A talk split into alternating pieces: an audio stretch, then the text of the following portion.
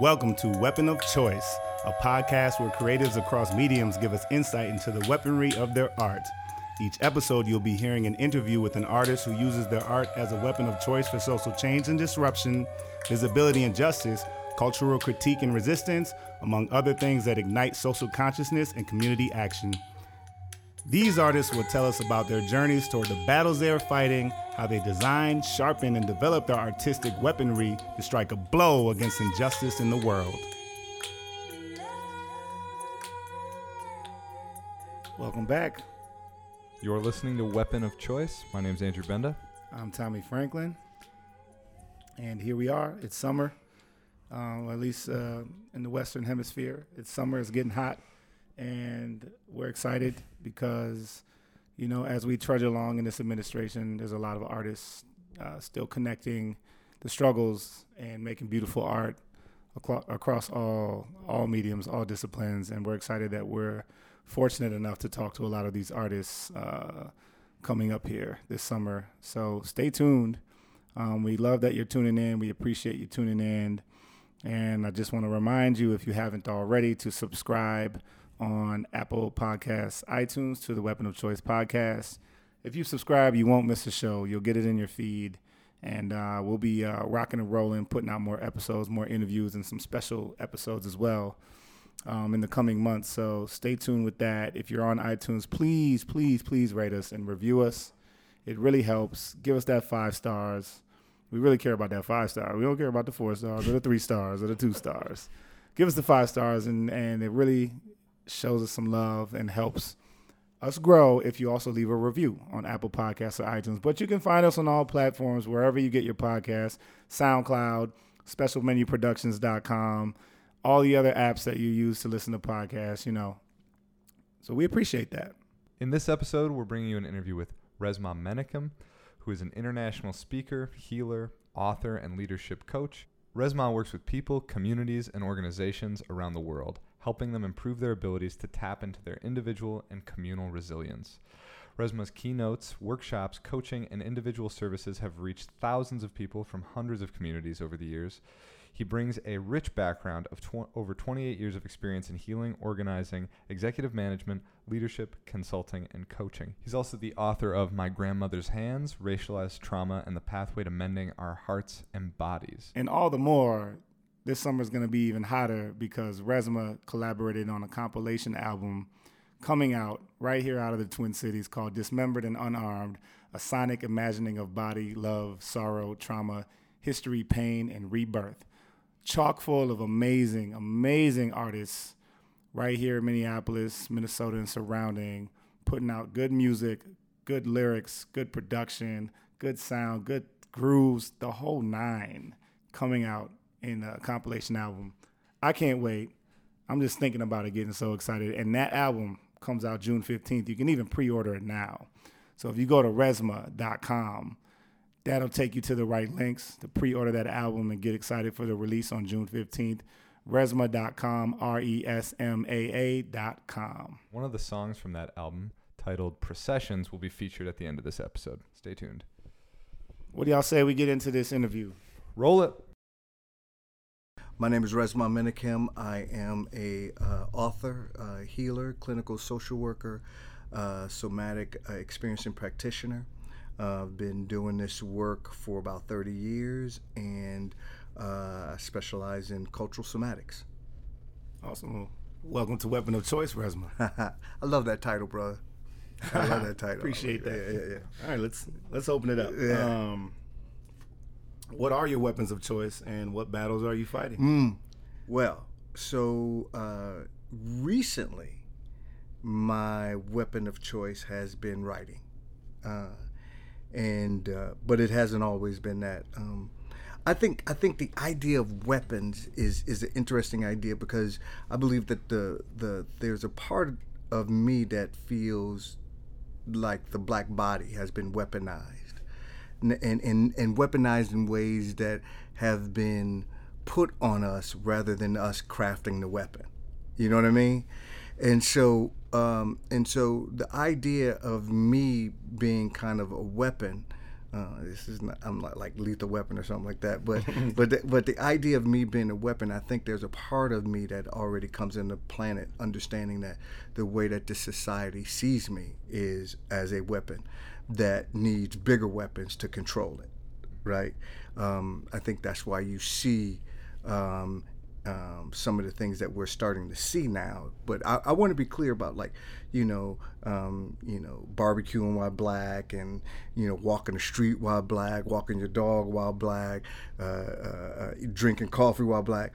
Those things, we're seeing them now, but those things are part and parcel of America. Right, the, having a watchful eye on the black body. The black body is is relatively new that the black body has had dominion over itself. Think about this for a second. For most of our history, the white body has had total unfettered access to the black body. I mean, unfettered. Every orifice, every sensibility, every idea, the white body has had unfettered access to the black body. It's relatively new that I can say what you, relatively, what you can do to my body, right? Um, and and that unfettered access was then um, uh, uh, uh, um, you the, the, the, the, the access was then you uh, institutions were then used to kind of cement that access right so it's not just that the white body had access it's that law was then used to cement that access, right? Education was then used to cement that access, right?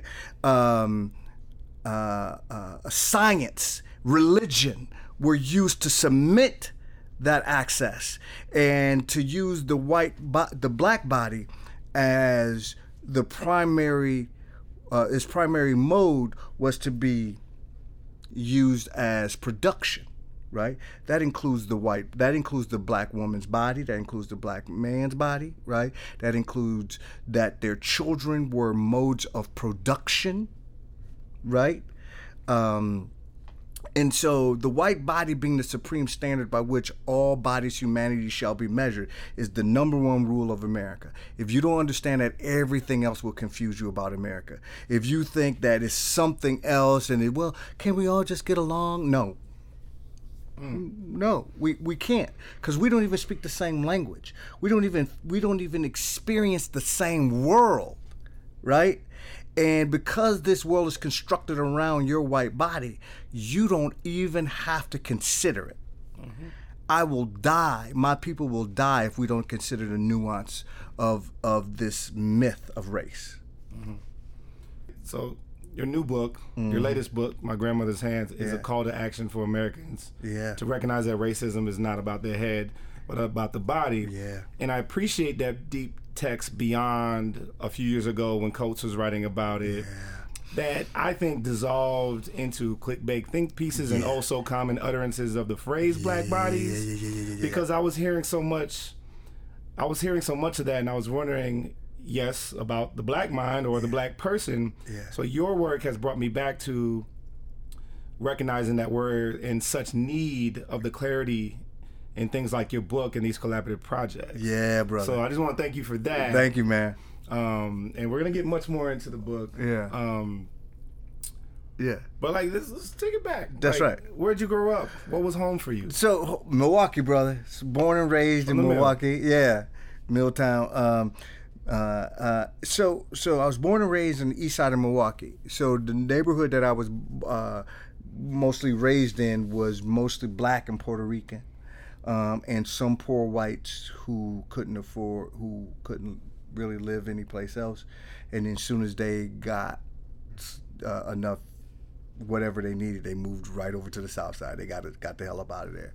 And so, so it was primarily black and Puerto Rican um, from kindergarten all the way up then I ended up going to. Uh, uh, I was musically inclined, so uh, there were no school, high schools or any place or junior highs in my area that were doing that. So I ended up getting bused all the way across town to a place called Bayview High School, and and and that was like a, the the or Bayview. Or first it was Shoals, and then. Um, and that was music and all that different stuff. So then, I, then the feeder school, feeder high school from that junior high was Bayview High School, and that was kind of like a arts high school. Was kind of like remind you of Fame, right?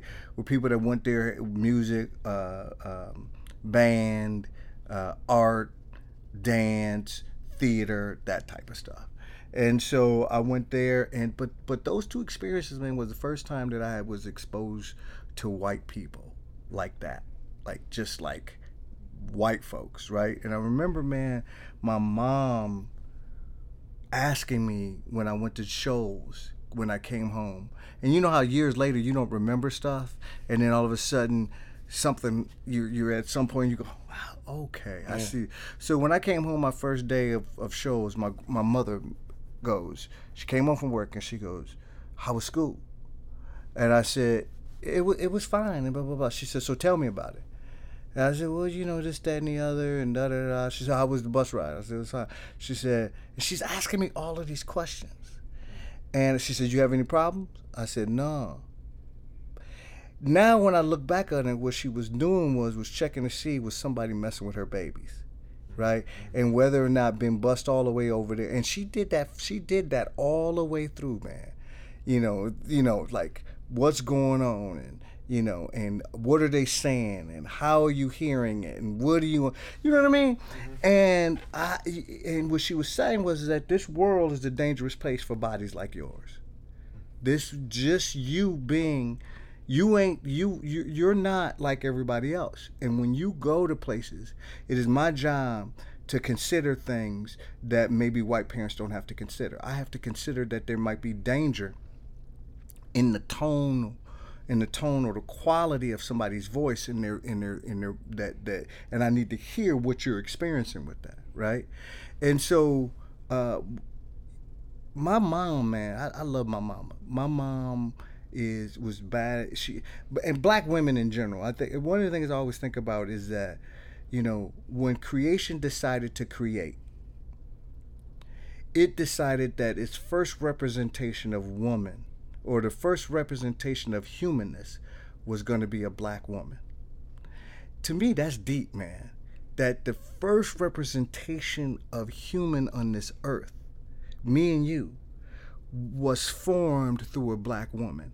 And so when I think about who we are as a people and how and and and and, and then what has happened to us and what we've experienced. I I don't start with where we're at right now. I always start with where we came from. We were the first, right? We are descendants from that. Every human being on this earth is a descendant from that mitochondria. Every every, every you know, right? Um, and so for me, uh, the book was really about um, getting us to have some sense of what actually happens to us when trauma occurs. What actually, how does it get transferred down? And that we are not defective, right? Something happened. And so often we don't want to look at what happened. We just want to say, let's move on, right? Let's just, right? And the fact of the matter is, is that we can't move on because um, it's still occurring right? The stuff, the trauma uh, that that that has happened to Native people, right? I mean, the fact the fact that we can sit up here. I was watching a commercial, a, a television show the other day, and you know, people talk about things like you know, we should be over that or we should move on, blah blah blah blah. Then I'm watching this commercial. There's a there's a Mountain Dew commercial, uh, uh, where it's, it's either Mountain Dew. I think it's a Mountain Dew commercial. One of them is just got uh, Paul George and he's drinking and he goes ah, and he does that whole thing. Well, they got another one where there's these two hockey dudes right? And they're drinking, and the hockey dude rolls up and he said, "What are you doing?" He said, "I'm shh, I'm just drinking my Mountain Dew or whatever it is." And on his shirt it's a Black Hawk.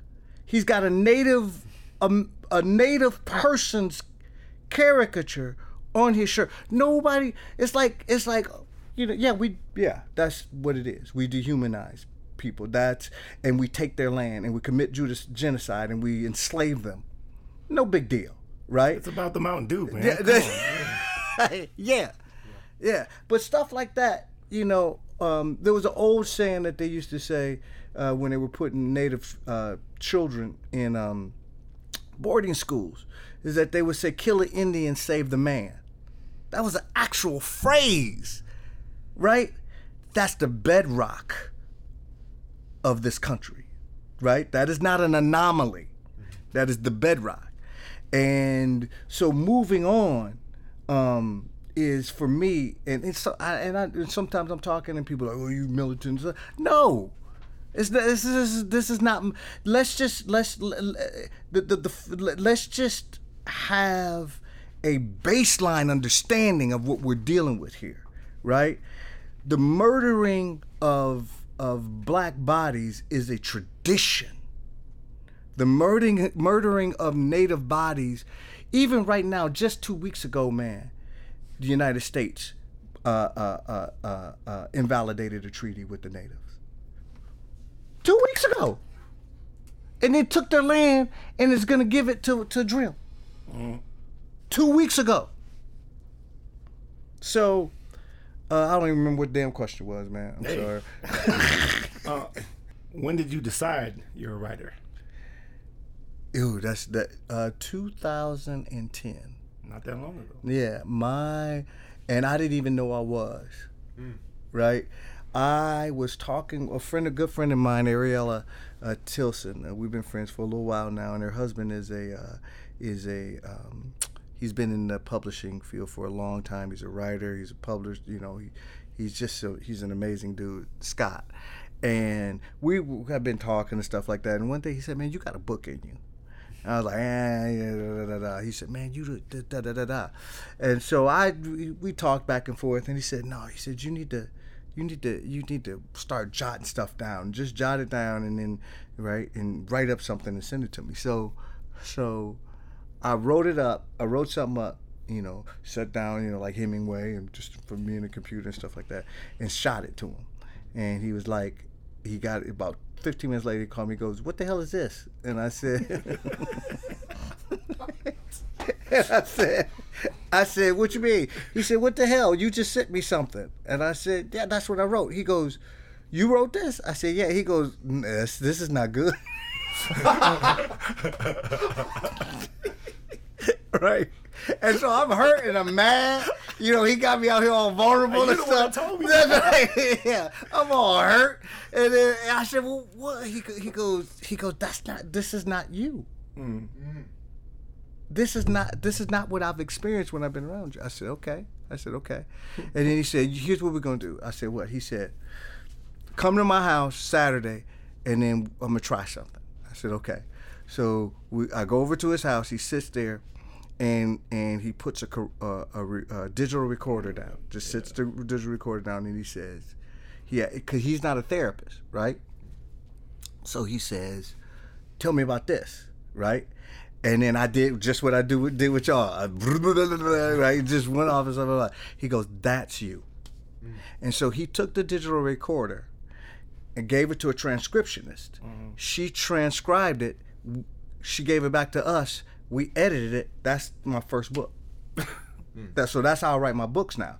I can't write my books by just. I have to. That's why my books feel like I'm talking. Yep. Is because that's what's happening, and then the transcriptionist writes up, and then we edit and say, no, we put this in it. That don't really fit. That was an incomplete thought, right? And then we, and then he writes, and so he can say, well, do this, and uh, let's shift this, and right. It really is old school. Yeah, that's how I do my book. I can't. I could not write my book just by sitting there. I have to write my book by going back and forth because he's a, he's not a therapist. So he'll say, "Well, what about this?" And I'll go, "Okay, see, here's what this is, right?" And that's it.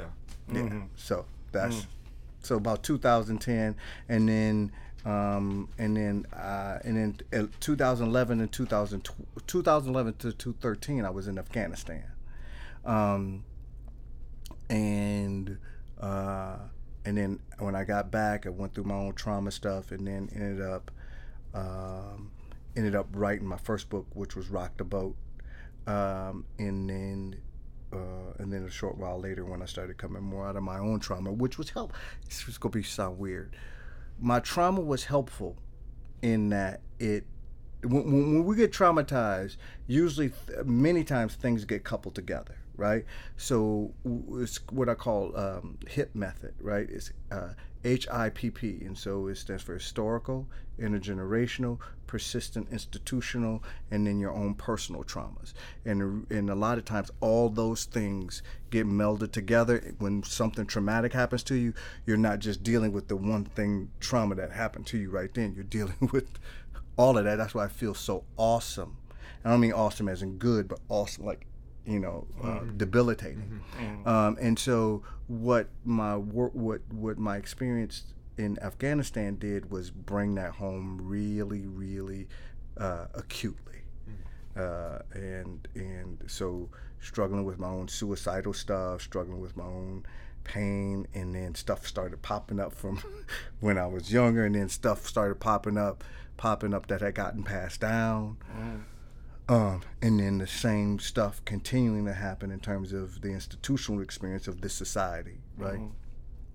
And so uh, that's why the book, that's why my grandmother's hands, and then the subsequent projects that are attached to that, which is the music and the art, that's why the, it, it has that feel and that collaborative feel because I, I- that's the only way I can do it. It's like the positive flip side to hip. Yeah, yeah. Doing these That's exactly right. Exactly right. That's exactly right. That's the only way we make it through is that we create community. Because when I can't tap into my own internal resource, doesn't mean it's not there, but because of reasons that exist, but when I can't tap into that, I have to be able to tap into communal resource, right? And so often we're taught in this society individualism and objectivism, right? Just do but and and what it has done is made us all these individuals but longing mm-hmm. right? Longing. And so part of this part of what's been beautiful about this whole project man is that people mm. were i mean 30 uh, on the album 30 artists. I took them through a workshop right on all of this stuff. They went away started going through their own pieces man and came up with this album of, of 14 15 songs. And it's the most beautiful you when so the album drops june 15th when you get it just listen. Don't don't don't fast forward. Just listen to just listen to it straight through man we played so so the first time you came to listen to it uh it was rough. It hadn't been mastered yet. So so the other day when we did the the, the artist lesson that was that was all done. This is the first time all of the artists had heard it all together. So they each heard their own Oh, yeah. yeah but not the whole thing. Man they were up in there crying.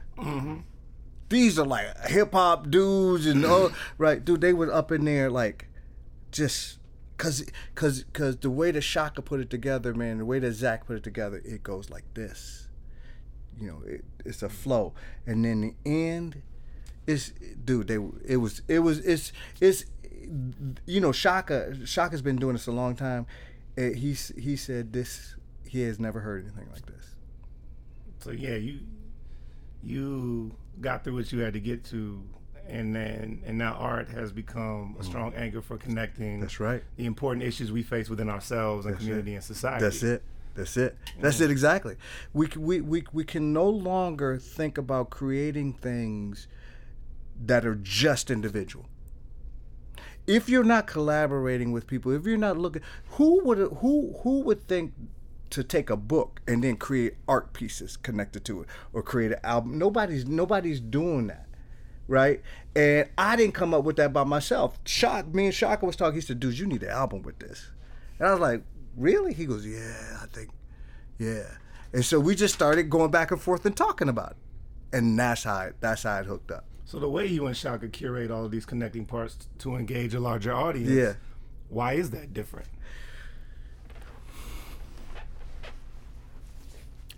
I, th- I I actually think most of it has to do like I know I've known Shaka since he was 18 years old, right? When he was with uh, the Micronauts, right? And to why I love Shaka, right?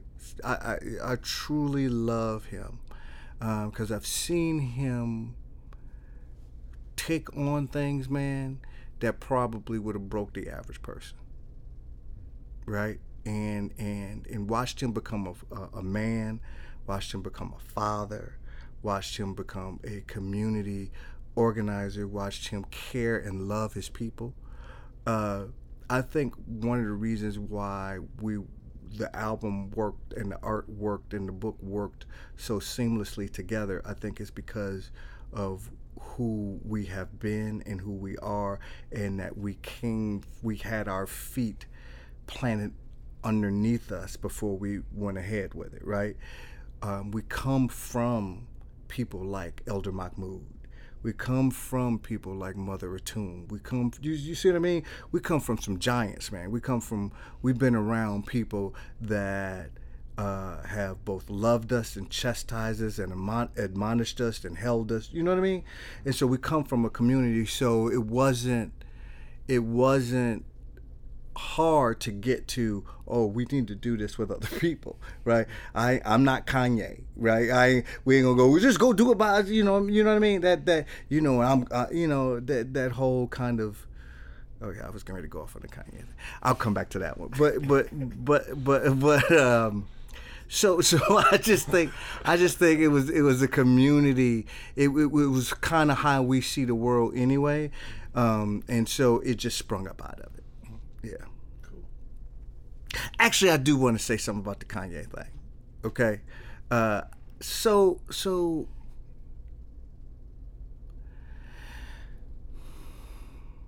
That's our people, man. Take your time. Yeah.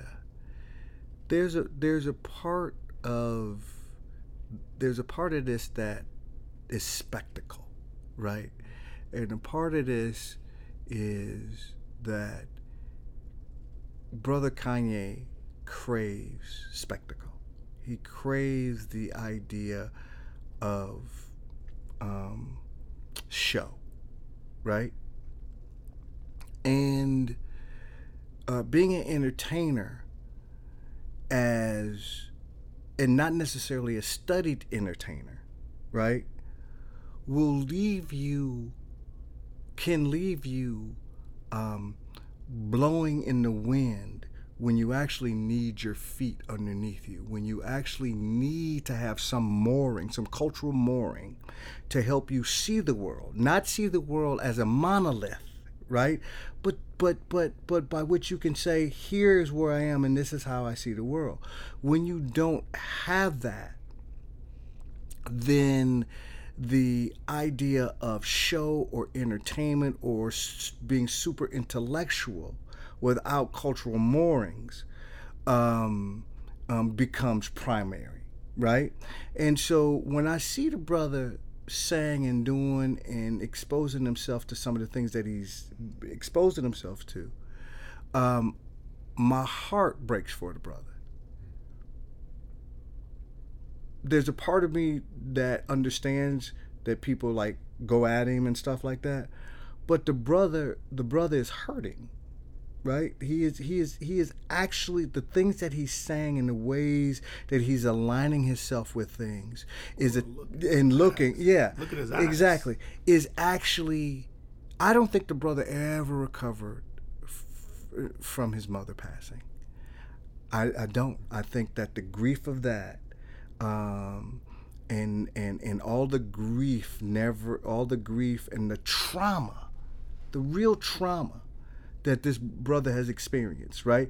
From car accidents to having his jaw shattered to being thrust pretty quickly after uh, I think it was college dropout. You know, w- once once college dro- through the wire came out, that it was he he took off, right? There wasn't a whole lot of adjustment period. And I think no breaks. And no breaks.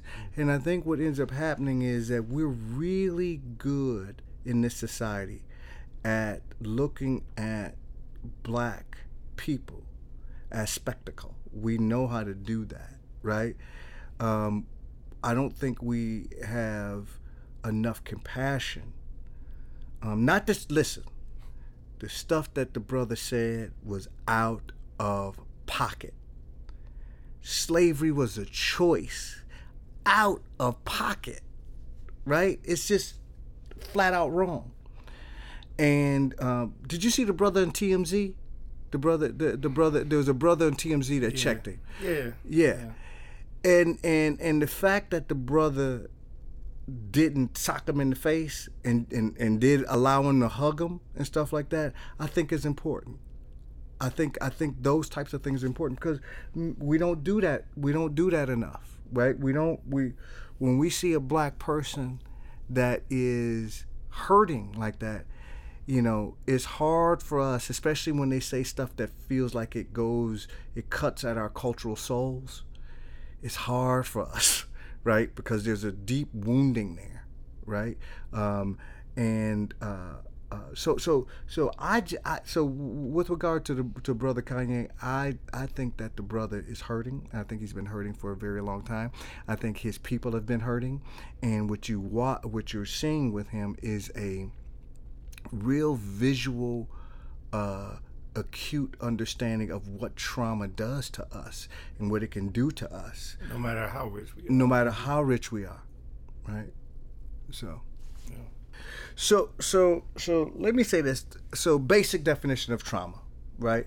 My basic defi- the, the basic definition of trauma is anything that happens to you that happens too much, too fast, too soon, or happens too long, that is also coupled with not enough.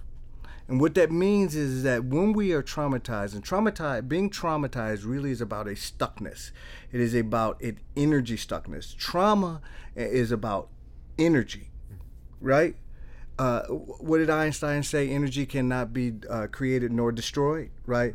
right? But yet, when we talk about the body, we don't even uh, uh, uh, equate that. We should be equating that. That what happens to the energy when you are terrorized, right? What happens to the energy when you see, smell, or experience horror, right? And what trauma energy about is is, is about a constriction right? It is not safe to be in the body, so the energy gets stuck. So when I'm traumatized by something, the thing that should have happened that didn't is what I'm also traumatized about. So if I get raped, right? Yes, I can be traumatized from the actual rape, but I can also be traumatized by what didn't happen that should have. Somebody should have intervened. Somebody should have helped. Somebody should have showed me regard. Somebody should have protected me. Do you understand what I mean? Yeah, yeah. And that's a lot of times what people can't articulate, right? Time decontextualizes trauma. So if something happens to me today and I'm acting strange two days from now, I will probably say in my mind or in my head or to you, I'm acting weird because I'm still freaked out about what happened to me yesterday. But what happens is is that when I get 20 years out and that ha- hasn't been taken care of, right? The what should have happened never got taken care of. And then now I have a child. That child doesn't know that what I'm doing is part a response to a trauma, nor do I know because time has decontextualized it. My the child only knows daddy right? right? So now it looks like personality, mm. right? Between in, in terms of me and my child or me and my wife. Oh, he's just a little off, or he's right. That's the way it looks because she doesn't know I'm right. Um, or or or in a family, it can. So now my child has an experience with my nervous system mm-hmm. that it sees as normal. Right. This is who daddy is. So then they begin to do that, and then now another generation happens, and then that child child begins to say, "Oh, that's just how daddy is." It looks like personality, but it actually might have been a traumatic retention that started two generations ago. Do you see what I yeah, mean? Yeah. And so now it looks like a family trait. Right? Now, 400 years from now, it looks like culture right? It's a traumatic retention. And so, in terms of the setup, that's how I see trauma, right? Mm-hmm. I am not a trauma informed therapist because I think that is just an asshole buzzword, right? It's yeah. just a phrase, right? It means nothing. All of these people are making cash money, cash money off of trauma informed training, right? And I, my daddy used to be a smoker.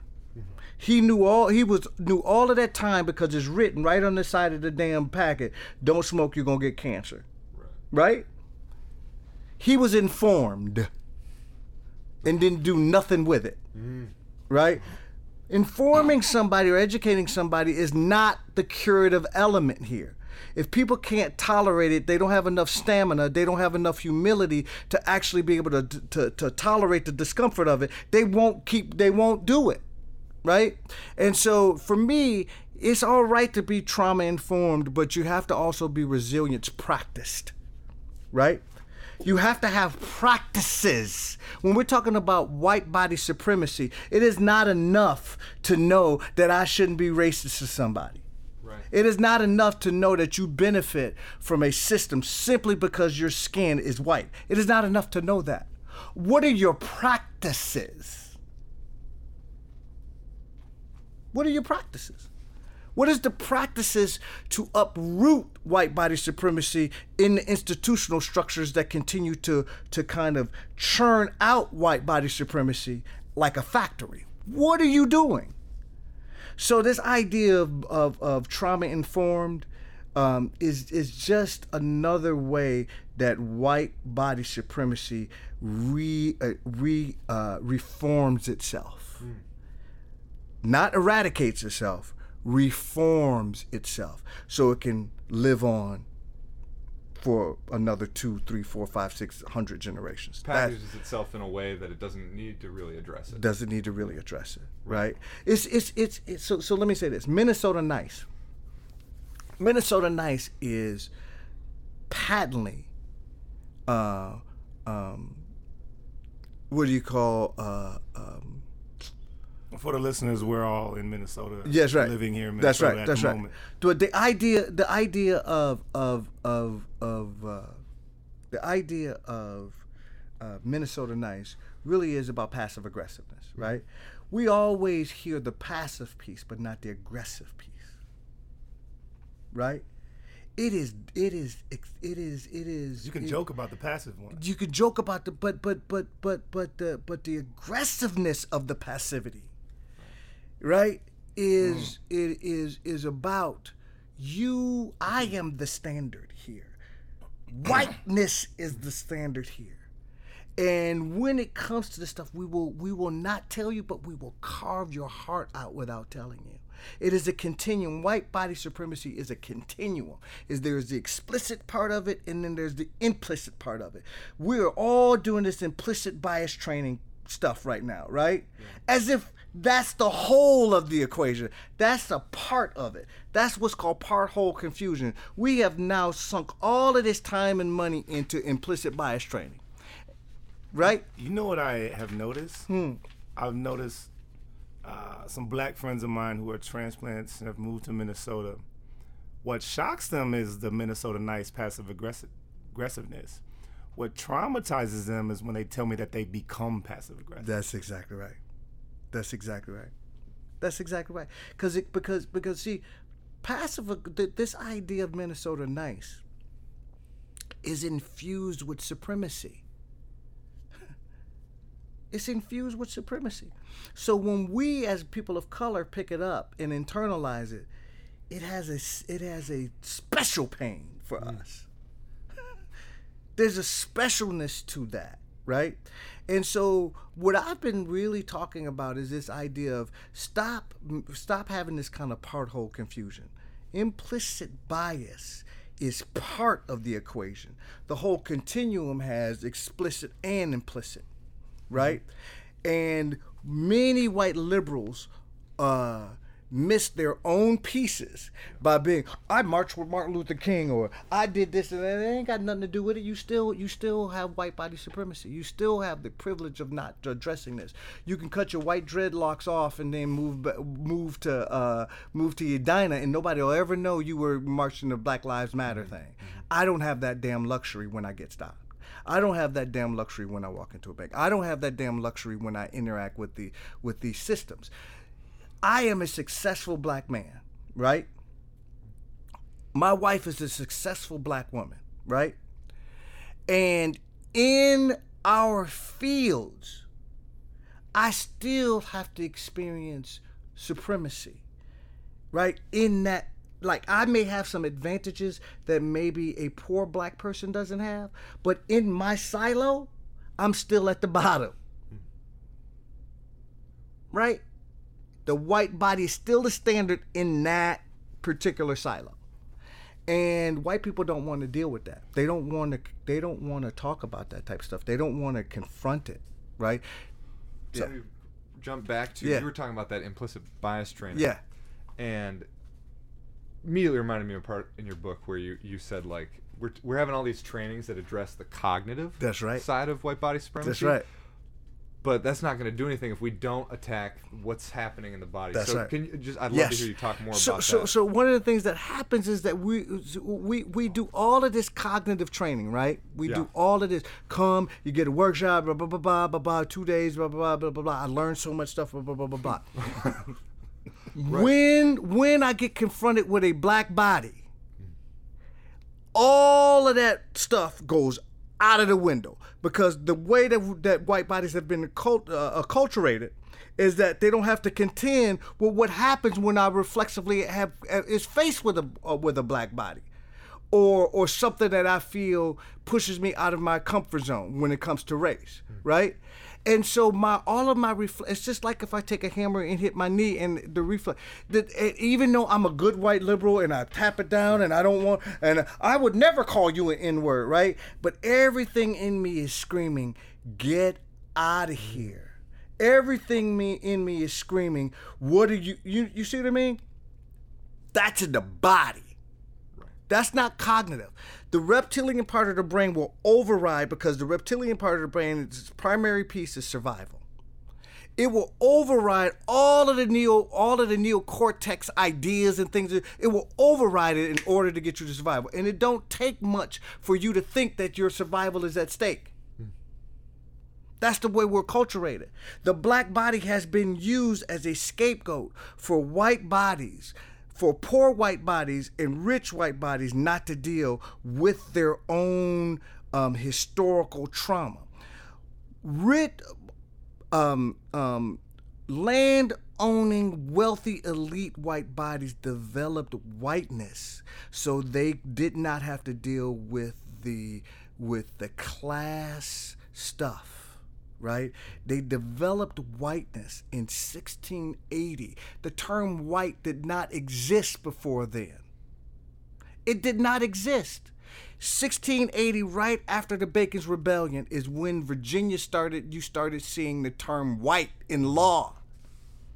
And what that did was was then make poor whites go and this i believe it happened because poor whites had a thousand years of sheer unencumbered brutality from the crusades to the inquisitions to the land theft, through the genocide, through the peasant class, through plagues, through beatings, through through rapes, through all of that stuff. A thousand years. This is the reason why it was called the Dark Ages, right? it wasn't called the Dark Ages because that was, you know, it was a nice club, right?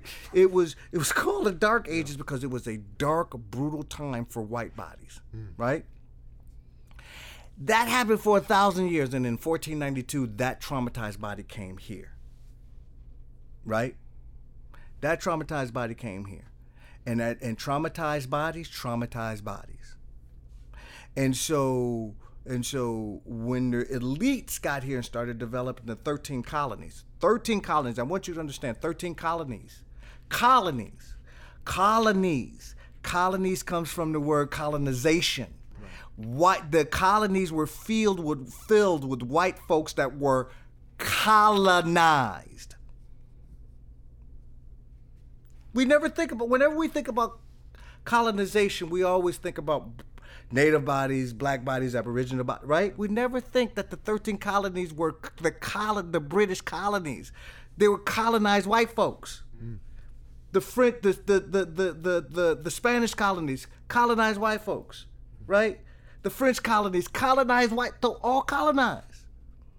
And so and so then you have all of these uprisings that are starting to happen because of poor bodies feeling like they don't want to have their the, the foot on their neck all the time. Right? Not just black bodies, not just native bodies, white bodies who had come over here was like, we're getting dogged and and and, and all of this stuff. And so after the Bacon's Rebellion, the elites created in law, in institution, white. And they passed a series of laws to make sure that everybody understand we're talking about white. We ain't talking about French. We ain't talking about British. We ain't talking. We ain't talking about uh, uh, uh, uh, Spain. We're not talking. We talk about white dominion, because you are white. So now you have dominion over black and native bodies simply because you're white. And I think what what allowed whiteness to become institutionalized. Mm-hmm was the thousand years of brutality has softened the soil for poor whites to accept it. For poor whites to go, you mean to tell me all I got to do is be white? And I ain't got to do that. You, for real? Yeah, we'll take that. Mm-hmm. We'll we'll take that. That sounds like a good ass. You, and you mean my children don't have to be born in the servitude, but theirs do? They become production machines? Oh yeah, we'll, we'll take that. Let's do that. You mean I get to have a little bit of land, a little bit of stolen Indian land? You mean I get to do? Oh yeah, we we take some of that, and all I got to do is beat them and watch them, and make sure that I control their their black bodies, i.e., this is how the militia came up, i.e., this is how slave catchers came up, i.e., this is how the police came up. Right, watching and managing black bodies. Thank you. And and what if we can jump back to kind of the systems that you've had to navigate? I yeah. think. Oh, in my social work practice, yeah. I, I once again I didn't do this by myself. Hmm. I didn't do. I had a community, and I had my feet culturally. I, I had some cultural moorings yeah. that allowed me to kind of plant my feet a little bit, um, which is why community is so important. Which is why the development of, which is why white folks have to begin to develop community right? They have to develop, begin to develop community outside of of uh, of supremacy, and they have to challenge each other, and they have to read together, and they have to develop language together. They have to develop dance together. They have to develop. Do you understand what I mean? Yeah. And you haven't had to do that because the whole system is predicated on you being the standard. But if what we're talking about is uprooting white supremacy, you can't you can't do that. You're gonna have to f- slow it down. A lot of a lot in my book surprise not surprisingly, but all across the country, I'm having people order bulks, bulk copies of my book, and read together and commit to a year. White folks commit to a year of coming back to this, not just reading the book, but practicing the pieces together talking with each other. T- you know what I mean? Being coached. It's just it's, it's amazing what the book is doing is that people are actually starting to begin to use it together, not just individual. Oh, that was a nice book. I just yeah, that was really nice. No, they're reading it and then they're coming together and and holding each other accountable to some of these pieces. Um, but in terms of how I got here was because I had people that held me as I was going through. Uh, I had a, a professor um, that I, I, was working for Harry. I was uh, working for Harriet Tubman Center, and he was a professor there, uh, Professor Oliver Williams. Uh, from the School of Social Work, and then at one point we was doing some groups and stuff together, and he looked at me and said, "When you going back to get your master's?" I was like, "Man, I ain't going back to get that." I, it was hard enough for me to get out of school. You know, I got out by the skin of my teeth. I got out by the skin of my teeth. He was like, "No, you need to go back." He goes, "Resman, you know, you you already doing stuff that no that you know, people with PhDs ain't doing all this. I was like, man, I ain't going back. And so he ended up telling me about a fellowship that the Bush Foundation had, the Bush 4E Fellowship uh, for social work. And he said, dude, apply for it. And I was like, nah, nah, nah. He made me apply for it. And I applied for it and got it.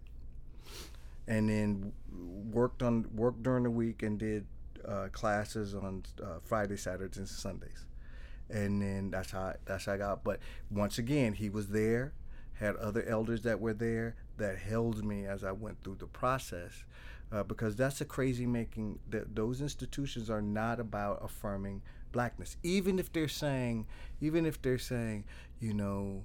Uh, you know, we need to have more di- more diverse. Uh, we need to do this, that, and the other. Y- white supremacy is still part of the the thing, so it comes up, right? They are the standard. Uh, one of the things that I do in my workshops that that that white folks just kind of go crazy about and they lose it is when I start my workshops I ask I say how many people believe in diversity right and the amount of hands and the and, and the the the, the speed at which yeah, the speed was at- first up, That's right. looking around yeah the speed at which those hands is just like right and so uh, and I said no keep your hands up keep your hands up and then the next question I ask is I say diverse from what They're admitting. Right. Right. And I say, and, then- and then they try and bring their hands out. I said, no, no, no, no. Keep your hands up. Answer the question. When we say diversity, we're saying, I'm asking you, diverse from what? Because when you say diversity, there has to be a standard by which you diverse from, right? There has to be a starting point. What is the starting point when we say diversity? How'd that go for them? Oh man, they hate it because they have to admit for one of the first times that when we say diversity, the standard is white.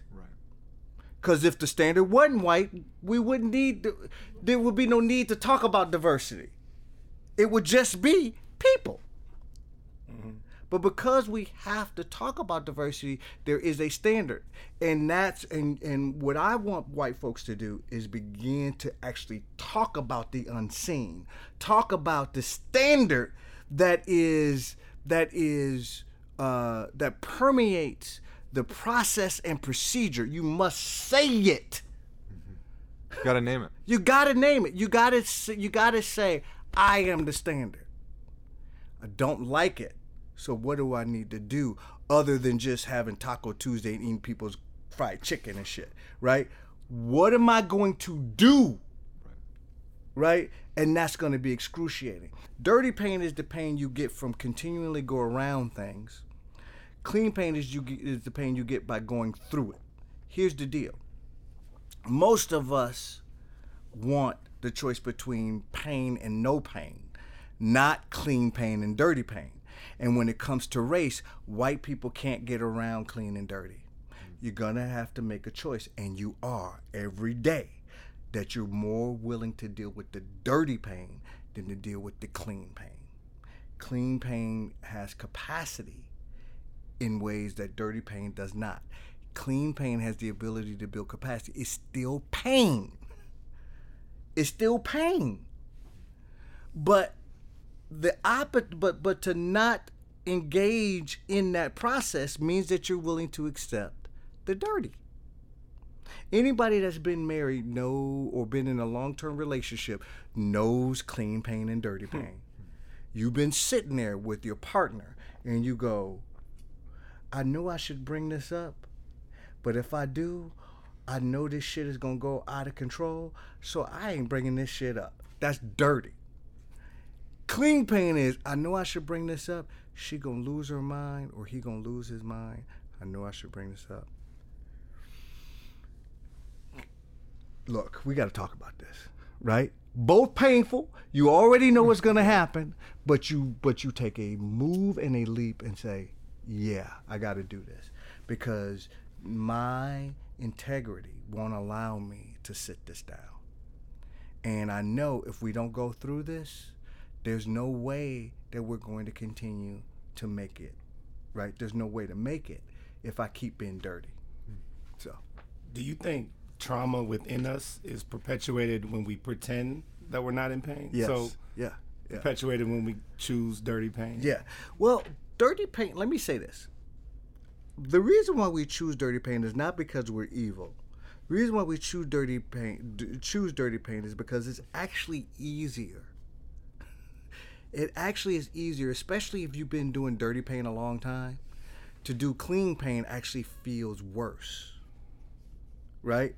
The experience of it is worse. When I'm used to getting dogged, for somebody to be nice to me is like, what you want right? What what right? And so and so what ha- so i don't look at this as being defective. I look at it as mm. being kind of pragmatic that yeah it, it makes sense that i would rather choose the the dirty especially if i get benefit from it right? You mean i don't even as a white person i don't even have to address it and i'll be fine. Really i'll be fine. I mean, how is how is silence? How is silence a hinder? How that Yeah, dirty pain? that's great, and brother. Silence, how is it a hindrance to healing? silence is actually so let me say this I believe silence is actually a traumatic response that got passed down that's decontextualized that's historical when we talk about especially for white bodies right i think let me let me ask you this right now if we're sitting here and my wife comes through the door and my wife has a little uh, doodle snicker some little dog or doodle doodle snoodle something some, some type of little yeah anyway so let's say she brings in a dog is about that big right? Just a just a little thing. He, like, oh, he, about a dog. He three years old. His ass, his little ass is about that big, right? And so, uh, so, so, let's say she walked in here right now, right? If she walked in here, my wife is beautiful too. I'm like, but I'm not like bragging. But anyway, so, so, so, let's say my wife comes in and she sits, she stands here, and uh, and you see the dog, right? And you like the dog. You guys, oh, that's a nice, oh look, oh it's cute. He'd come up and he'd hop on you and blah blah blah, and you like, oh, this cute dog, da da da. And then I took the dog, right? Right? I took the dog and you saw me holding the dog. You're like, oh, and then I grabbed a hammer, and then you saw me draw the hammer back and get ready to smash the skull in. Both of you guys would jump up and stop me from trying to smash the skull in, wouldn't you? You would probably both tackle me and say, "What the? Why'd you go blast the damn dog here?" Right? Both of you would would do that. Why didn't white people do that when they saw black people being lynched?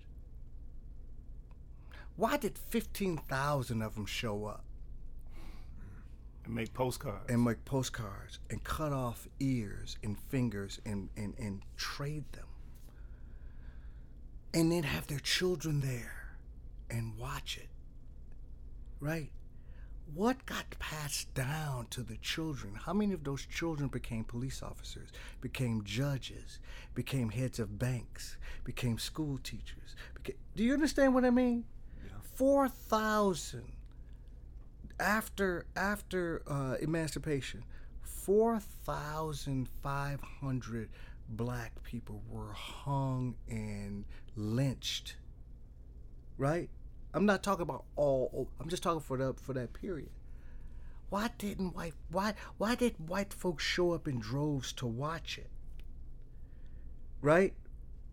When they heard the screaming, when they smelled the burning flesh, when when when why didn't they turn away? Why didn't they cover their eyes? Why didn't anybody speak up? Right? And I would argue that that's a throwback from the Dark Ages. I would argue that the brutality mm. that happened to them create a something that now looks like culture and that constriction that happens in the throat then you organize around the constriction and develop culture around the constriction mm. and it seems right and it seems real and it seems the right thing to do and then you create a religion around that that's different. The religion that white people were getting was different than the religion that black folks was getting. And they all housed under Christianity. Do you understand what I mean? And so that constriction in silence is why black why uh, white bodies can't tolerate and don't have stamina around race. It's a down. It's why damn sphincters just tighten up, right? the more unless unless they've been in work doing their own work or in work with people of color that have said, nah. I've been doing this for four, five, six hundred years. This is the uh, let me. You need to have some humility, humility when we come to talk about this. You need to be able to tolerate this. Don't you start crying. Mm-hmm. Don't sit up here. Start. Don't. No, that ain't helping, mm-hmm. right? Your fragility is not helpful here. Your humility might be helpful. Your stamina might be helpful, but your fragility definitely not. Do, do you understand what I mean? And so, so silence, I believe, is one of the things that's baked into the white body. White, not, nothing is gonna bad, nothing is negative necessarily is gonna happen to you for being silent, right? So, mm-hmm. that's. Mm.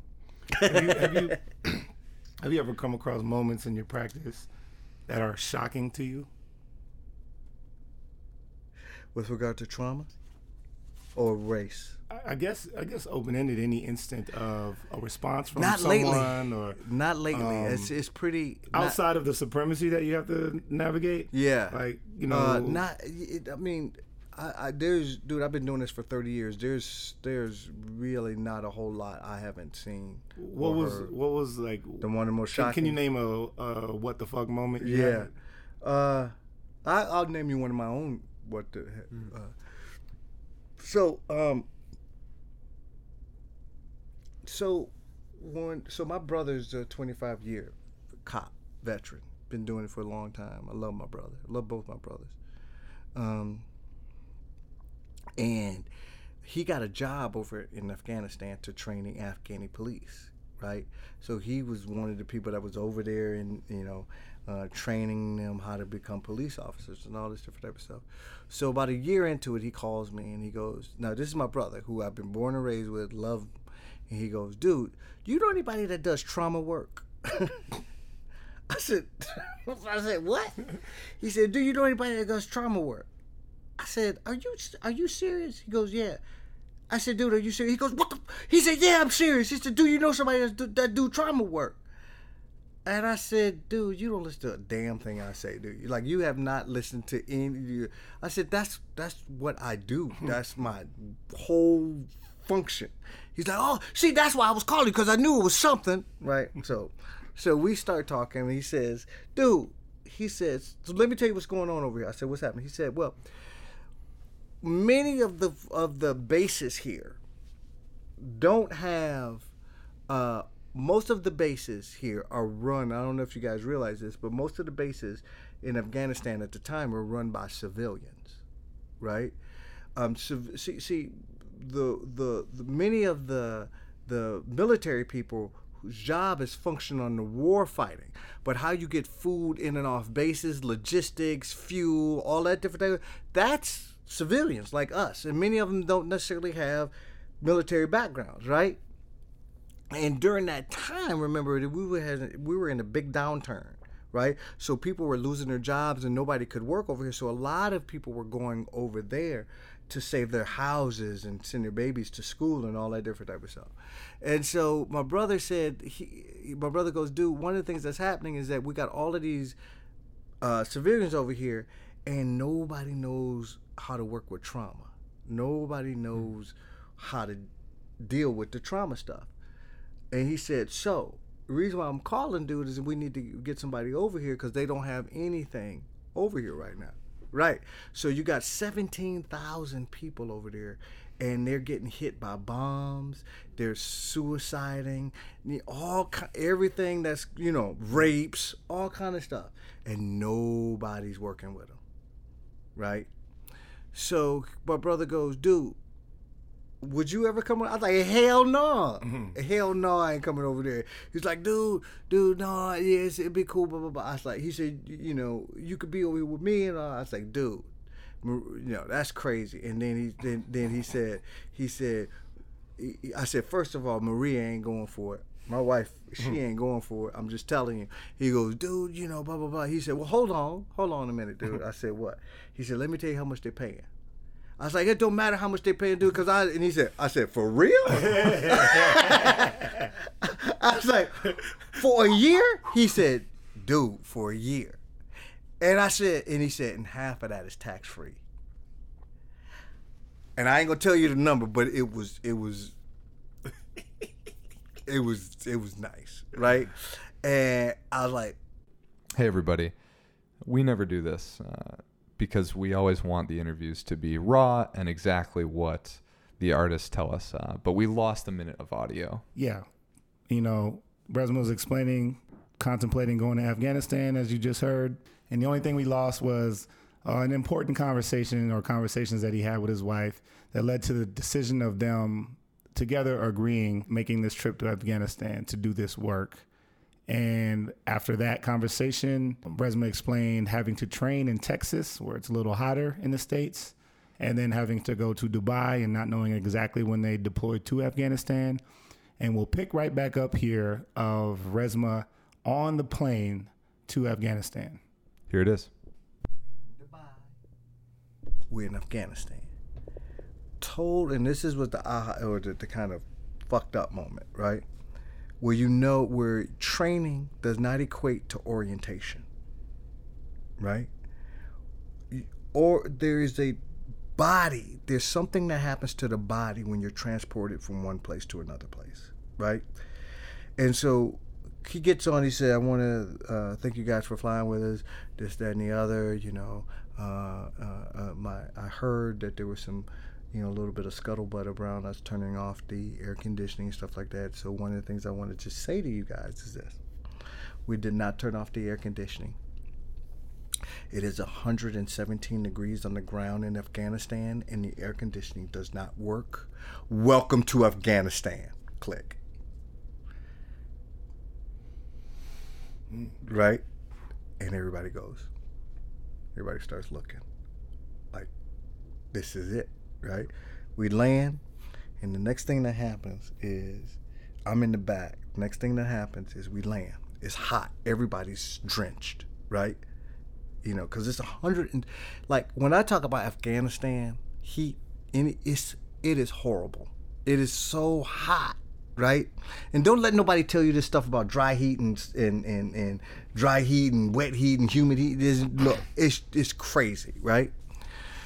So so the first thing that happens, you land, you get your gear on, and then the doors open up. And when the doors open up, this heat just rushes through the whole cabin, right? It just takes, and then you hear people cussing down get get over there, you stupid. And it's the military people, you know, it's it's, it's just it's guns and everything, right? So this is what you're faced with. You're walking down, and when you and, and so you get, and then the next thing that happens, the next sensory piece that happens to your body, is that I I the base we landed in was called KAF, right? Kandahar Air Force Base, right? when you land in KAF, KAF has, and anybody that's listening to this, you can look this up on Google. KAF has what's called poop ponds. Yes, poop ponds. This because they didn't have a sewage thing, so all of the poop ended up in ponds. They got aerated. 117 degrees with poop. That's the next thing that hits you. Mm-hmm. So it's the smell, right? So that was the the the oh shit moment because the reason why is that it's the difference between being trained and informed about something mm-hmm. and when your feet first hit the ground in Afghanistan you immediately become disoriented mm. your body you're 9 hours ahead of here right so you are disoriented you're nothing that your body could orient to exists anymore the smells, the time, everything is different. And that's the same thing that happens. Now, where trauma comes into play is that you get stuck there in that disorientation. Mm. That's trauma. Do you understand what I mean? And so I ended up landing, I ended up uh, uh, uh, staying there and, and ended up getting traumatized to the point to where I ended up uh, re-upping without telling my wife and staying another year because my body, whenever I would come back here, my body did not feel safe here. Mm-hmm. Right? My orientation was there. My orientation was not here. So when I uh, was here and I'd be laying in the bed with my wife and her foot would touch my foot, I'd get up out of the bed. I couldn't, right? I was waking up at the same time the, mm-hmm. he, when I would come home for vacation. So there was was home. And that's what happens when we get traumatized. And so so so so that was the oh right. And then coming back here um, in 2013 and then having to because my wife said if I did another year she was going to divorce me so i ended up coming back in 2013 but didn't actually land here i came back in 2013 didn't land until about 15 Right. it took a long time for me to get back here. Mm-hmm. Yeah. So, mm-hmm. yeah. So that was the oh, oh fuck moment.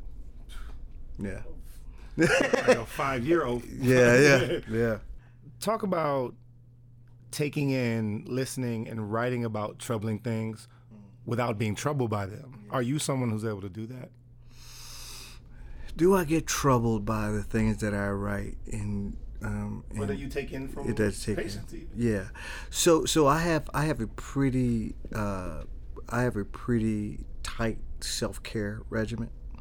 Part of this work um, is if, if self care is actually revolutionary, right? Especially for the black body. Self care and um, and um, dealing with the ravages of trauma and supremacy and all that different type of stuff. If you don't, if you're a healer and you don't have self care practices, you won't last long. You won't be a resource to the community um, because it will wear this this society and the structures of the society um, is designed to use the black body up and grind it in the dust and then uh, have it go away and die. That's what it does. Work to can't see in the morning to can't see at night. That's what we do. Um, and so if so, part of part of what I've learned is how to work out, how to um, uh, listen to uh, black affirmations, how to uh, breathe, how to take a moment and just stop. And and when I'm walking out of the garage, rather than slamming all my stuff into the trunk, getting in and taking off, take a minute, walk to the front of my car, and then just look up and just kind of breathe a little bit, just a half a second, just to see if I can notice just a little settling in my nervous system, right? And I try and do that throughout the day because you can't do this work without doing that. Um, and, and and if you try and do it, and I have tried to, I've done it, tried to do it, is that if you try to do it, your, the level of healing that you're able to help people with becomes uh, dis, uh, disfigured, right? It doesn't come out right um, because you're not uh, open enough and your energy is still protective and people pick up on that. They may not be able to articulate what it is but they pick up that something right with you right? Uh, so self-care is, is huge. Uh, i still get tagged uh, like today. I, uh, I try i've been taking myself off of social media but today i watched this video where this guy his brother ran a stop sign and the cop followed him all the way to his house and then pulled uh, pulled him over in his driveway, pulled a gun on him because he ran a stop sign, right? And then his his his girlfriend is just losing it. She's five months pregnant. She's like, "Why are you doing this?" Right? Like, just you know, if he did run a stop sign, do you have to get out of the car and pull your taser or your gun or whatever, and then end up like ten other cops showed up? Is that necessary? Right? So I still get, you know, I was cussing. I was like, mm-hmm. every day, mm-hmm. every day, this Yeah. this type of stuff I love what you said about a half a second to calm your nervous system. Yeah, Any little moment for a deep breath. that's right. You know, I appreciate that reminder. It's, it's funny because, like, you know how like the phrase for going, the phrase for going to take a piss is relieve yourself. That's right? exactly right. But sometimes I'm I'm in a public bathroom and I'm relieving myself, but I know it's like four dudes in there coming after me and piss and get out of there before I'm done. That's exactly right. I'm like, did you? that's right. relieve yourself? That's right. you just- or is just it just still going down your? I'll be, I'll be up in there like, That's right. "Ah, That's it. I'm done, and I'm That's like, it. "Ah." That's it. And just know? taking a moment. No, that's Yeah. it. That's real. And and those are the types of things that we have to steal. Those are the types of things that we have. We have to regiment those types of things. It can't be just a weird thing. It got to be like, Yeah. you know what? I need this. Yeah. This is. I need this. I need. I need to be able to sense myself again and sense myself in the world, and and actually see a lot of times. A lot of times, black bodies have to operate almost in the dissociative state. So so so one of the things that um um um Du Bois talked about is two souls in the black body, right? That idea of of of uh, it- to me is kind of a dissociative state, and we've had to, in order to survive this Yeah. brutality, there's a level of us that can't be present. And when we can just give ourselves a second, or give our community a second, or give somebody a second, it's one of the reasons I, I- you know, maybe I don't know if you have, but when you when I correspond with people, uh, especially black bodies, on like social media and stuff like that, uh, it's one of the reasons why I'm always saying thank you. It's one of the reasons why I'm always appreciative, because a lot of times black bodies don't get that. There's it's an interact. It's always interactive. It's always uh, transactional, right? I know the courts will never recognize it, but that two souls things, I think that's so many of the crimes we black people do commit that happen to be a misdemeanor or felony. Mm-hmm.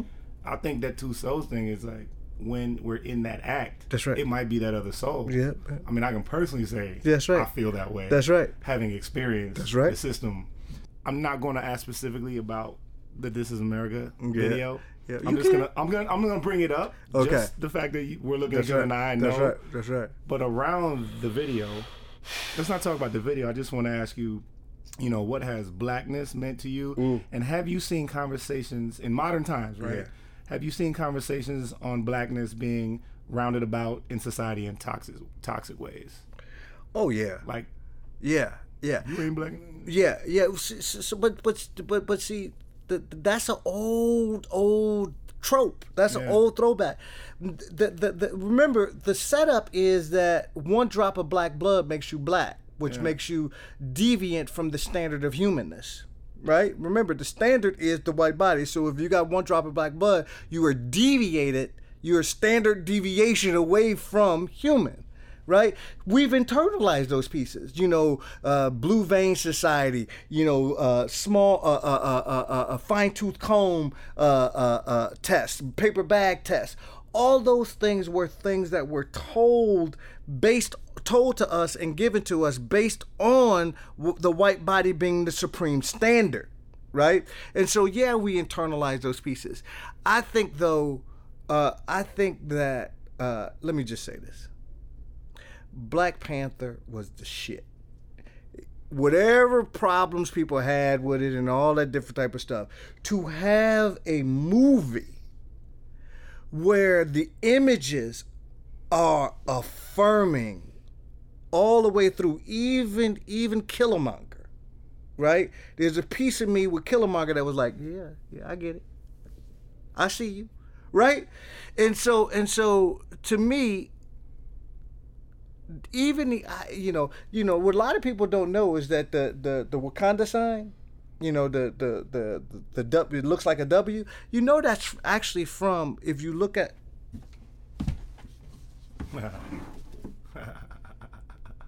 Tell them what you're showing me. yeah. So it's the it's the uh, the, the the sarcophagus of uh, of um, uh, King Tut, right? And all of those types, right? The, the, that sign, that symbol, is from the ancestors. That's the that's the piece. It's the a cross. It's, it's unity, right? Wakanda forever, right? Right? People don't realize the significance of this movie and how it's going to reverberate over time. Think about this, man. Think about if me and you were five years old, black, going to see that movie.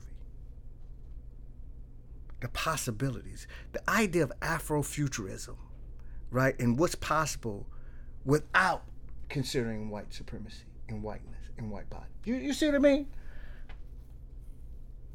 The fact when when when, Sister Shuri said, uh, called little boy colonizer, right? That's cultural mooring. The reason why she said that lets you know what her cultural mooring is. Her cultural mooring is I'm set on this ground. And I know what my relationship is between me and you. You can say whatever you want to say, but I know what this is. Right? And the idea of of blackness being shaped by black people and having an image like Black Panther with the of a possibility of that, even if we never get there. Another, you ever seen Brother Bobby Rog- Rogers stuff? Yeah. yeah, with the eyes and the celestial pieces in it. Man, that's that that's hot, right?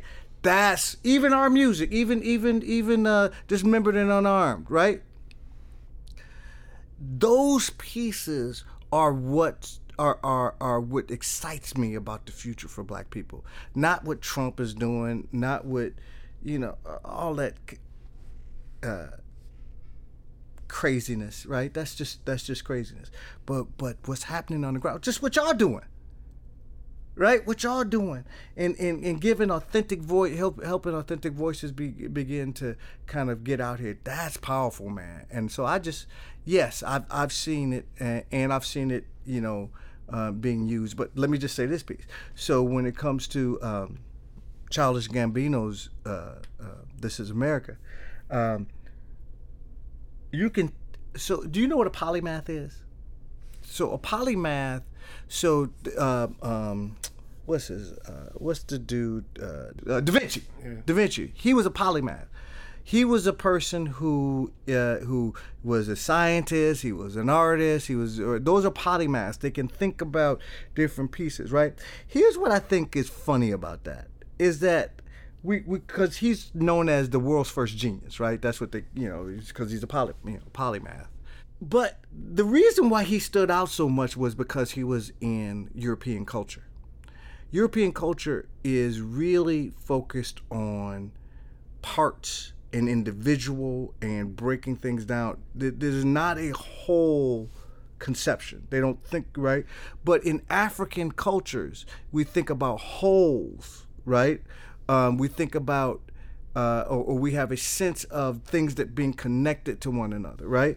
So the idea of polymath, he really stands out because he's that piece. I believe that within within African American within African culture in general and African American culture specifically, the idea of the polymath is not unusual right the idea that we think about how things are connected how is the how is this connected to that and how is that connected to that kind of comes naturally for us and and you see it in the music you see it in the in the art you see it in the in in connecting it to math uh, you see you see you see our babies doing it naturally. It isn't until it's squeezed out of them at about the the, the second grade that you start to see this kind of individual thing show up. But in general this idea of the polymath is intrinsic to us. And that's what that's what excites me about our future is that many of somebody like brother kanye. Kanye the reason why and once again he doesn't have any his cultural mooring is skewed so he it can't it's not seamless like it should be right? Um, his idea of wanting to do design wanting to do art wanting to do music not be put in the box that's a polymath type of thinking but it's disjointed because of his own pain like a Pharrell has a cultural mooring. That's right. That's right. He has a more of a cultural mooring that you can go. Ah, that's why it comes out more with more clarity, right? Because it is it's it's steeped in something. But because brother brother uh, Kanye is so hurt and so traumatized and so damaged, that stuff comes out like, why the hell is he kicking it with Trump? I mean, what the, what? Come on, man, right? Uh, so that so so so that's what gives me hope about the future is that people are are that that the I believe that the Black Panther 10 years from now is going to unleash these possibilities mm-hmm. that I don't think would have existed had it not been been the way that they put that together. They put that together. Sure. Yeah. yeah. All right, cool. Yeah. You know, you mentioned a few times that w- while you were going through the process of writing the book, um, you were speaking and, and working with the Minneapolis Police Department. Oh yeah. And you, I, I remember reading the sentence that you were the first professional to kind of guide them through working through the, the trauma in their bodies. Mm-hmm. What, how did you personally prepare for that, and, and what did you notice in your own body? That's good, brother. That's a great question. Um. So, so I told you my brother was a 25 year uh, cop um, and so we've had we had a lot of we had a lot of talks before I went in there. And he said, "Dude, this is what you need to know. These motherfuckers is this." And I mean, that's, he said, "Yeah, I'm a cop, but there's a but there's a difference between a cop and a black cop. And there's let me tell you my experience, and I know some of the experiences he done had with other white cops. I mean, he had to choke the shit out of one, and I mean, you know, just it's yeah. different, you know. And so and so, sitting with him." and him saying, "Look, this is what they're gonna do. Here's what they're gonna say, and blah blah blah. Here's the backdrop of that." And da da da da. So I spent some time with him, right? That's the first piece. The second, and then I know how how the body works, right? So so so my whole thing with and, and continues to be with the Minneapolis police is not to see the police officers. Here's what police, the kind of idea of policing, one of the things that they genuflect to is this idea of the bad apple. Right? There's a bad apple. There's a bad apple. There's a bad apple. And what that is is an inherently individual and objective kind of which which go which slides right into the way that the society is constructed. And so and then it also gives cops an out, right? But but but but what I've been talking to them about is how do you build and develop a a organizational care infrastructure, right?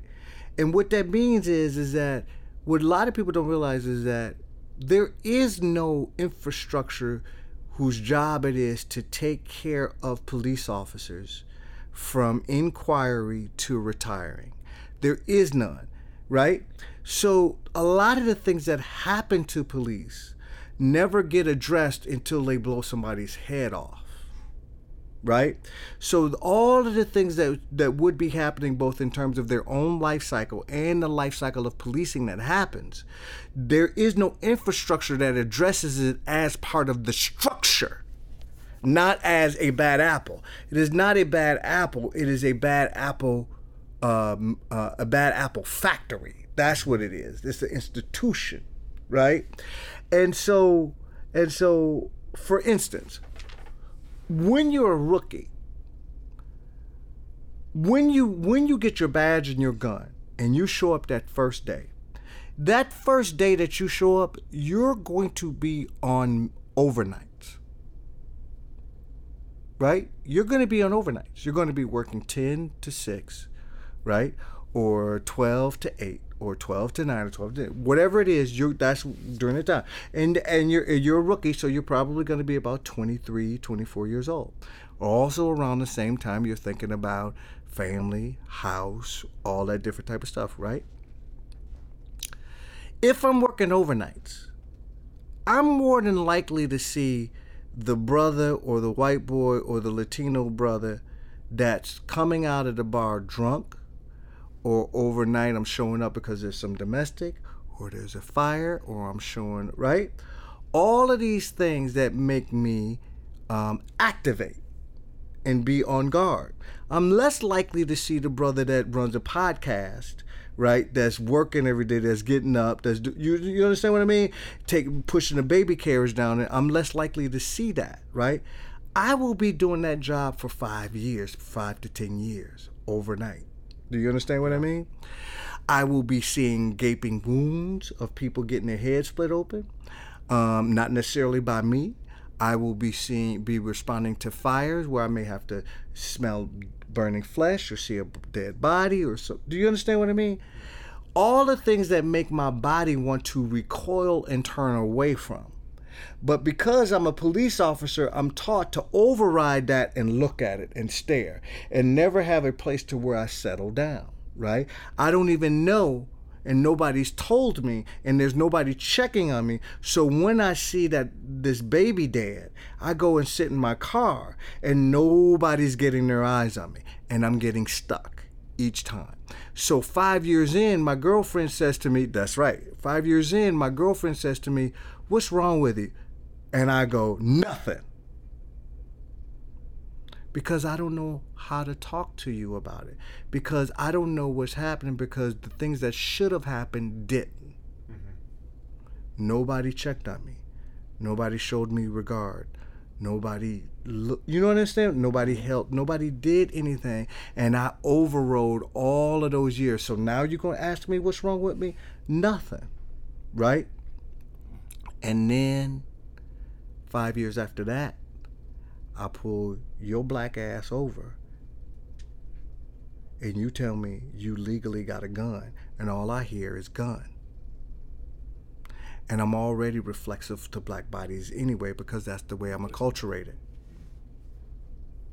And that and I may be a black police officer. But because there's no care infrastructure in, in, in that takes care of me that when I go to a, a baby being killed And my sergeant hears that I was one of the ones that's on the scene. His job is to get his ass up off of the desk and come and come to the scene so he can look at my eyes and see what's going on and tell me what might be going on in terms of trauma and give me some do you understand what I mean? That doesn't happen. And so what I'm helping them do is begin to develop that understanding that it is their job to do that.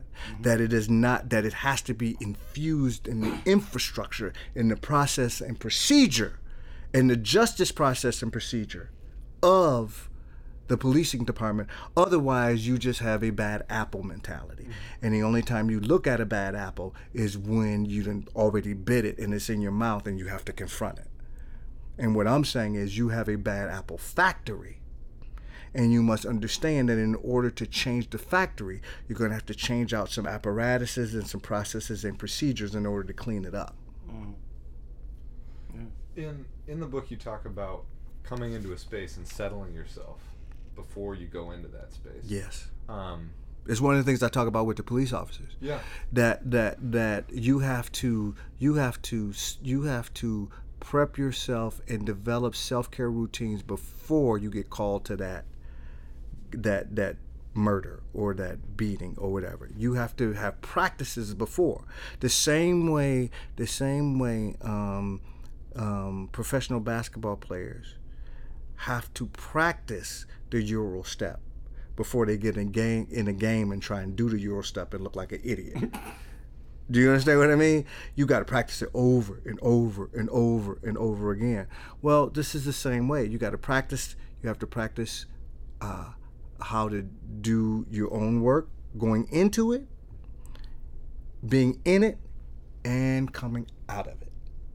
And and and as structure, the structure of policing doesn't help with that. They don't teach it. As a matter of fact, they teach override right? And the override is you got a job to do, just go and do it and get it over with, right? And then when you have this sense and this energy that's thwarted on your nervous system, how do you deal with it? You have an affair, you drink too much, you isolate. You see all the things to deal with the energy, and because nobody's talked to you about it, you don't even know what to say. It's just. Mm so so you wait for your retirement or you wait for a med for you to medically retire right you're on the job you're retired on the job right um, so what and this this one's really open-ended but what was the hardest part of the book to write or maybe what was the hardest process to go through with this book um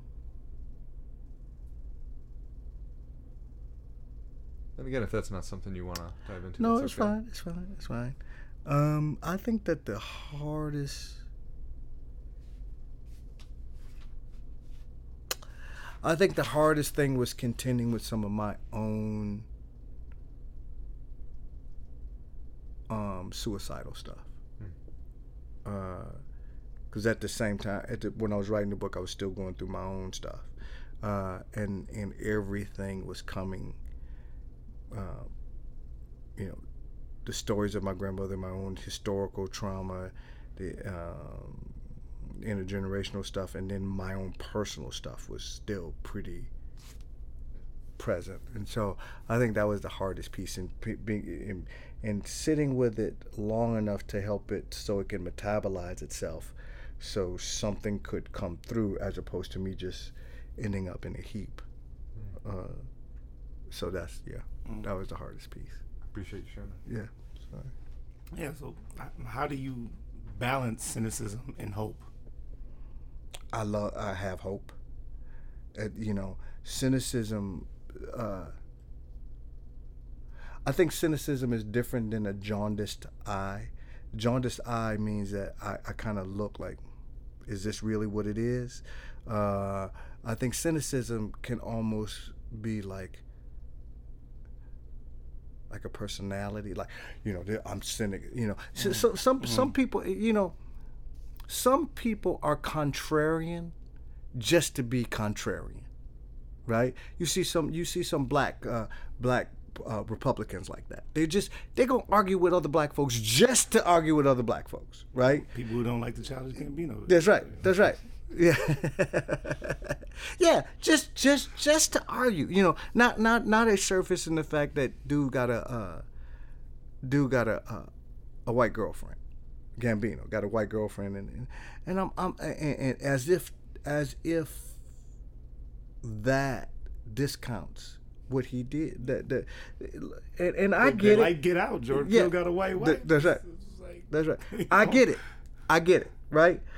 I, I, I, exactly. we get it. we get it. Yeah. I understand because there's a piece of that that says, you know, in terms of our own history, is like, can I, if you aligning yourself with them, can I trust you?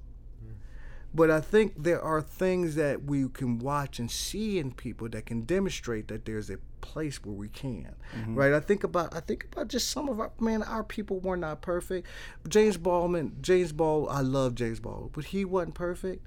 Uh, Muhammad Ali, Prince, none of these none of these uh, uh, ancestors were perfect,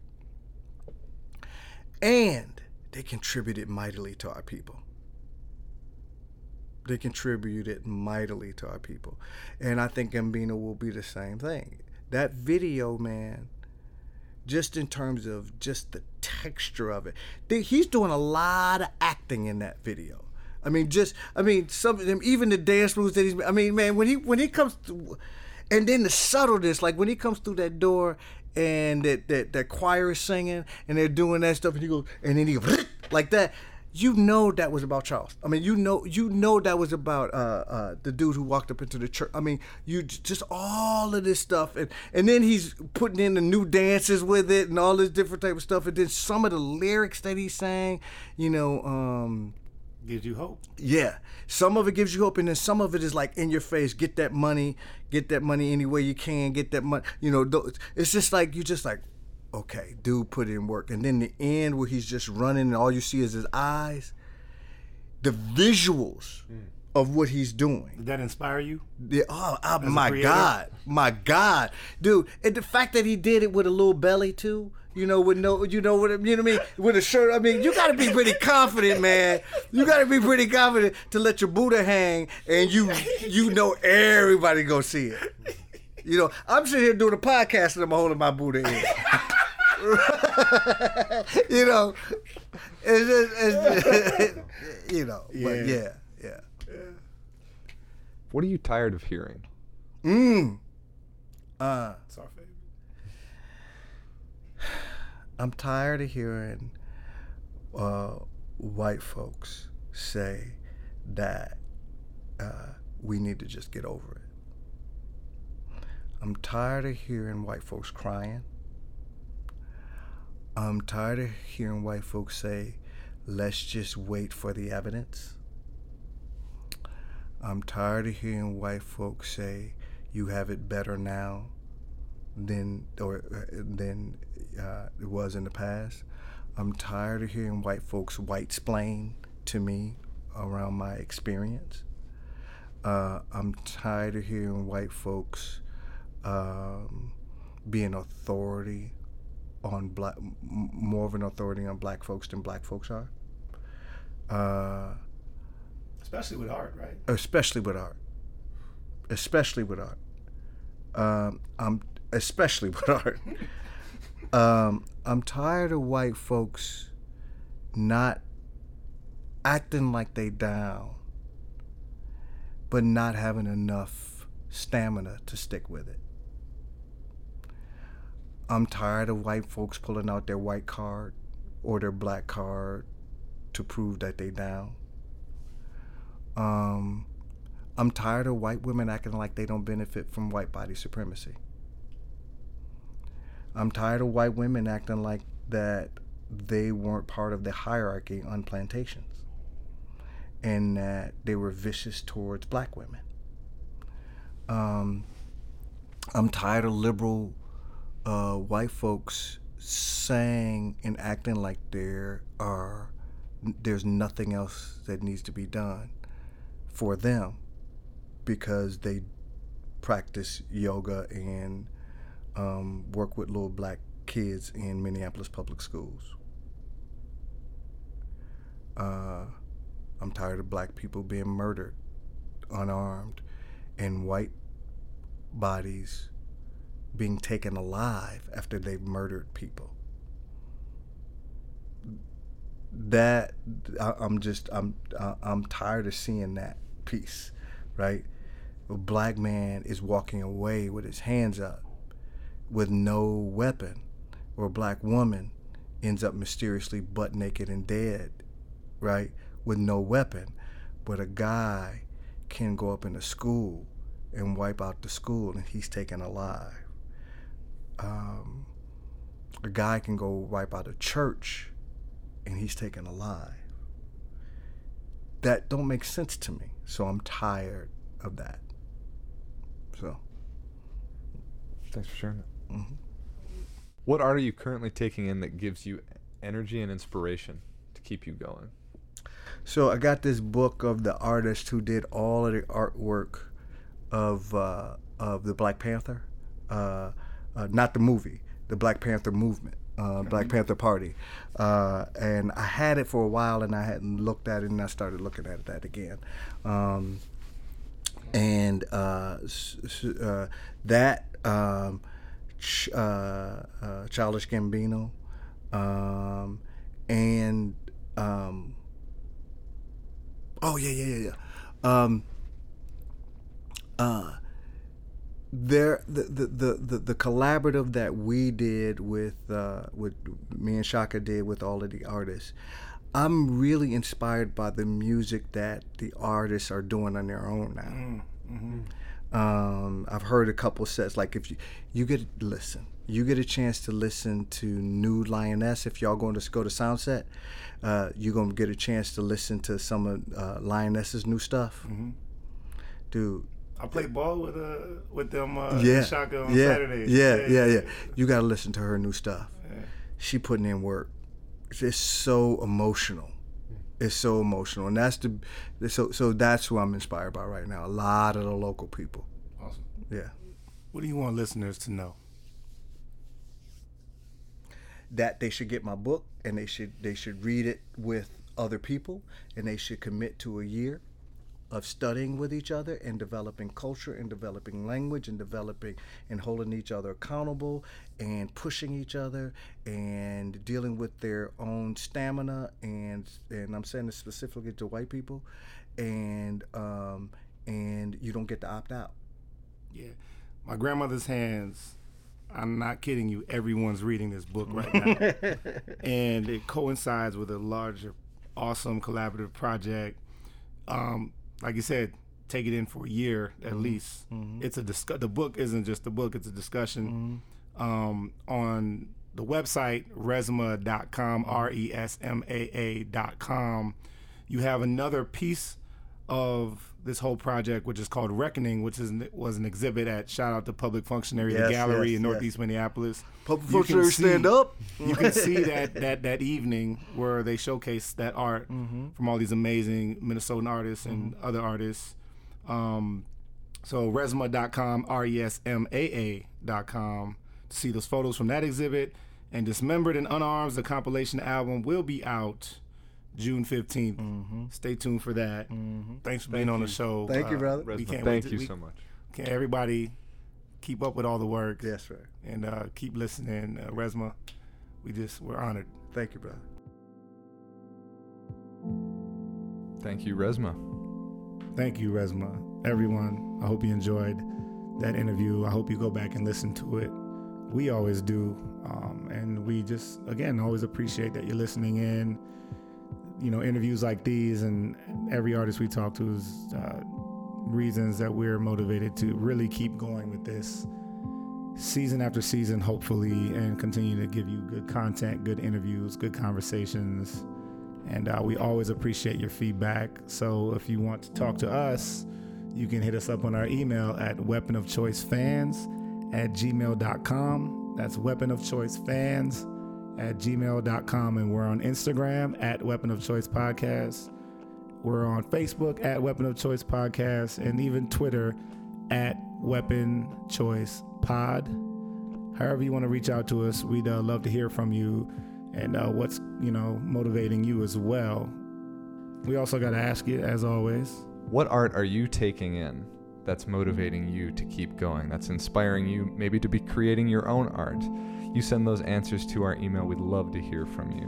And you know, Tommy, I just to give all of our listeners a little insight into this show, um, I think, you know, this interview with Resmaa, all of our interviews, I always find myself while you and I are in the room, there is a a beautiful, incredible energy that um, that I just feel so lucky to, you know, be to be in the room with as we're going through and we're um, these artists are graciously answering our questions, are cluing us into their process, their um, you know places they've been, things that they've seen, um, f- you know feelings they've felt. I just feel so um, humbled to be to be in that room and working alongside you. Um, and you know this interview, it was just so special to be sitting there and uh, for Resmaa to give us his time. So yeah, yeah. I mean, I love working with you.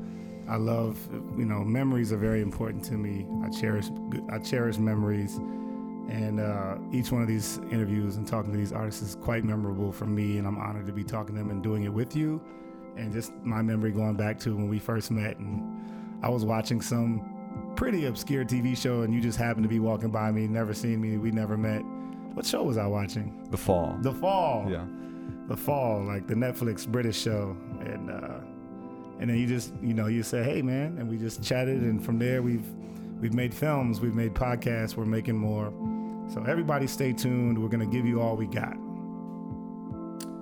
and last but not least i want to mention a couple of things if you are in the twin cities if you're coming to the twin cities or if you can shoot over to the twin cities the minneapolis institute of art is presenting an awesome exhibition it's going to be on june 15th at the mia also known as the Minneapolis Institute of Art, and it will be presenting artwork created in response to the fatal shooting of Philando Castile.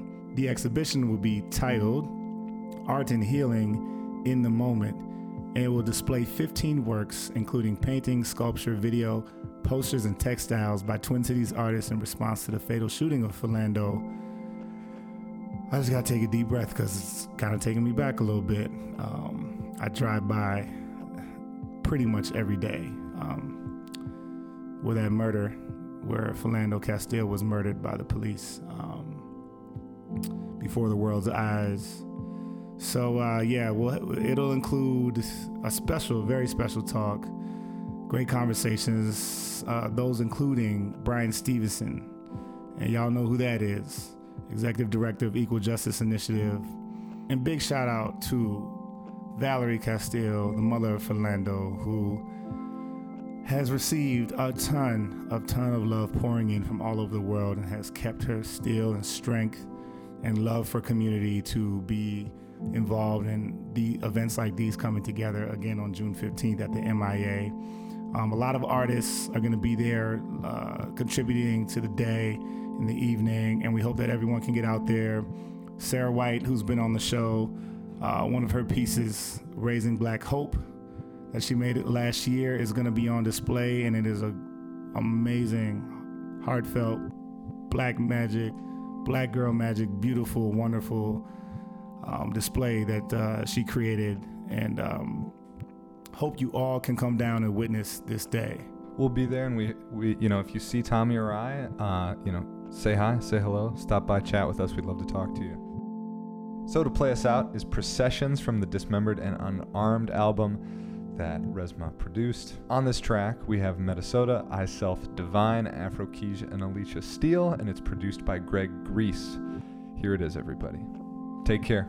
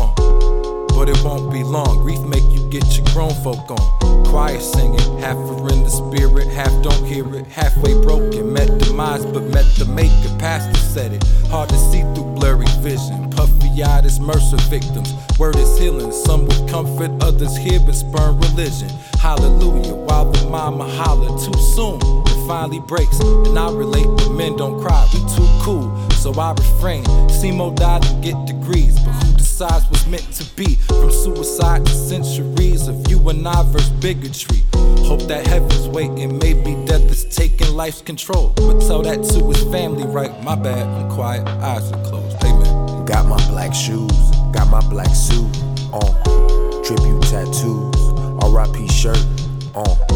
Heard the bad news, left me confused, dumb. Got my black shoes, got my black suit on. Tribute tattoos, RIP shirt on. Heard the bad news, left me confused, dumb.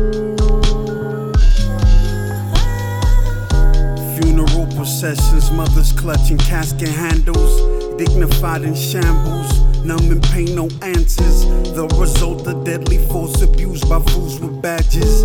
White supremacists with mental illness and mega privilege can't explain the pain. Galaxy away, my hood displays the love. I foster rage and hate. Justice is overdue, and I can hardly wait. My people know the truth. We speak it every day. Politicians, these cowards deliver fake flowers. Helicopters, they hover, big brother state power. Bullets flowing endless, victims mainly defenseless. Not the aggressor, they reckless. Police enforce oppression, or life meaningless. Fuck it now, get tomorrow. Deepest sorrow, my soul hollow, no role models. Co and tell, did them well, may they rot in hell.